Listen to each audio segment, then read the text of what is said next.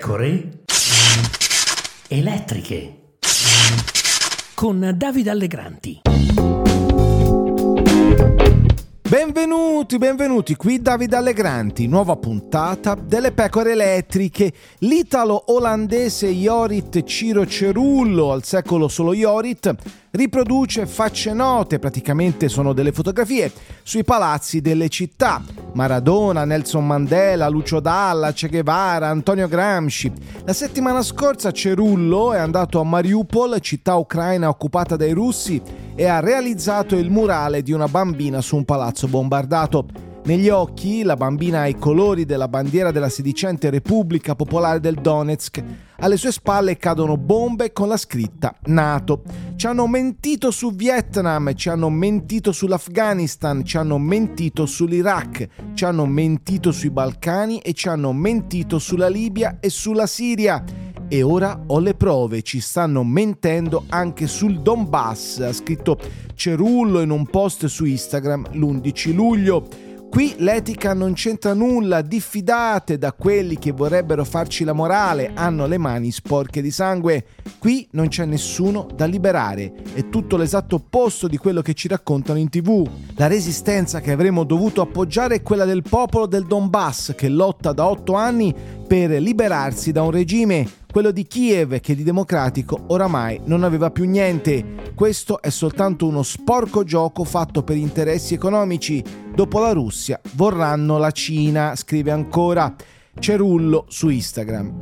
Il lessico è quello tipico dei complottisti, ci hanno, vorranno, ma chi ci avrebbe mentito? E chi vorrebbe conquistare la Cina? I soliti americani? La Nato, per l'appunto?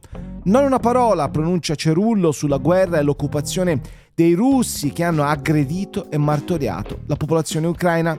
C'è poi la questione del soggetto, la bambina ritratta da Cerullo.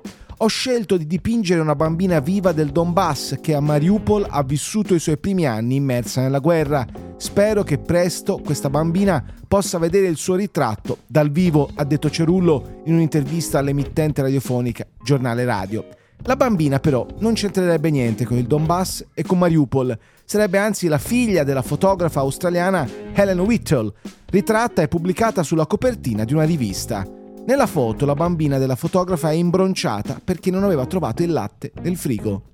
Whittle sui suoi social ha spiegato di non essere stata contattata dall'artista e di non aver dato alcun permesso di utilizzare l'immagine. In più ha aggiunto i miei pensieri e le mie opinioni non hanno nulla a che fare con quelle dell'artista. E chissà come potrebbe finire l'eventuale battaglia legale fra la fotografa e il riproduttore di foto. Insomma, Cerullo, che purtroppo ha trovato spazio con i suoi bei faccioni anche a Firenze, avrebbe preso una fotografia protetta da copyright e l'avrebbe utilizzata per fare propaganda filoputiniana in una città distrutta dagli occupanti.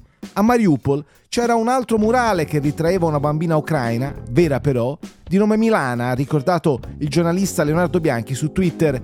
Nel 2015 aveva perso la madre e una gamba a causa di un attacco missilistico russo. Dopo aver raso al suolo la città e averla occupata, i russi hanno coperto quel murale. L'obiettivo non potrebbe essere più chiaro, cancellare la tragedia del 2015 dalla memoria degli abitanti di Mariupol e più in generale coprire letteralmente i propri crimini di guerra, scrive ancora Leonardo Bianchi. Cerullo da giorni viene criticato per il sostegno alla Russia, ma c'è anche qualche robusto sostenitore. E non deve stupire che fra questi ci siano Alessandro Di Battista e Chef Rubio.